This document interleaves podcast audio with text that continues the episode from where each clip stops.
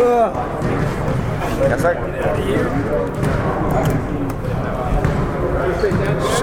So, give me your thoughts uh, on the eve of this uh, whole affair. Wh- what do you think, and, and uh, what do you think the series is going to be like? It's going to be a tough series, obviously. If we want to give ourselves any chance to win, we know it's going to be a physically um, tolling series, especially with altitude.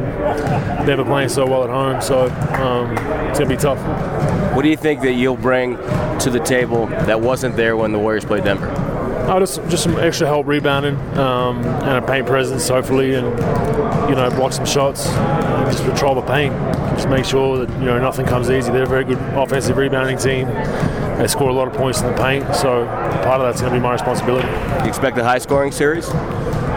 It's hard to say. We don't we don't want it to be, but if it is, you know, and we win games, so be it. But we, we definitely pride ourselves on our defense this year, and obviously we can score as well. So you never know which way it can go. Andrew, how do you feel, and are you ready to run with the Nuggets?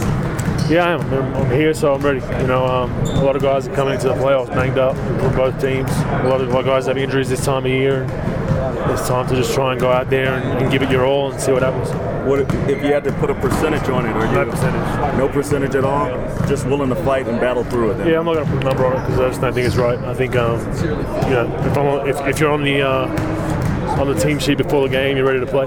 No complaints. So that's pretty much what uh, coach has been saying all year. You guys are a no excuse team. It's time to play, right? Yeah, it is. And you know, if we give it our all and we we win the series, we'll give it our all. We lose the series as long as we go out there and play our brand of basketball and, and, and, and play physically and, and do what we're supposed to do. You know, we'll let, let the chips fall where they may, may, may fall, but you know, we can't um, we, we can't afford to go in there thinking about other things other than trying to win. Does it feel different today, knowing that you guys are ready to start the playoffs tomorrow? Does it feel like a normal game, or something's different? The vibe around Well, it's a little different. Obviously, there's, there's more media around, that's for sure. Um, you know, it's an earlier game, it's on national TV, so it's a little bit of a. That's where I think the playoffs change. I don't think the game changes too much. I think it's more everything around the game changes. The, the attention is, is, is tripled or quadrupled. Um, you know, uh, you have you have national all your games are on national TV.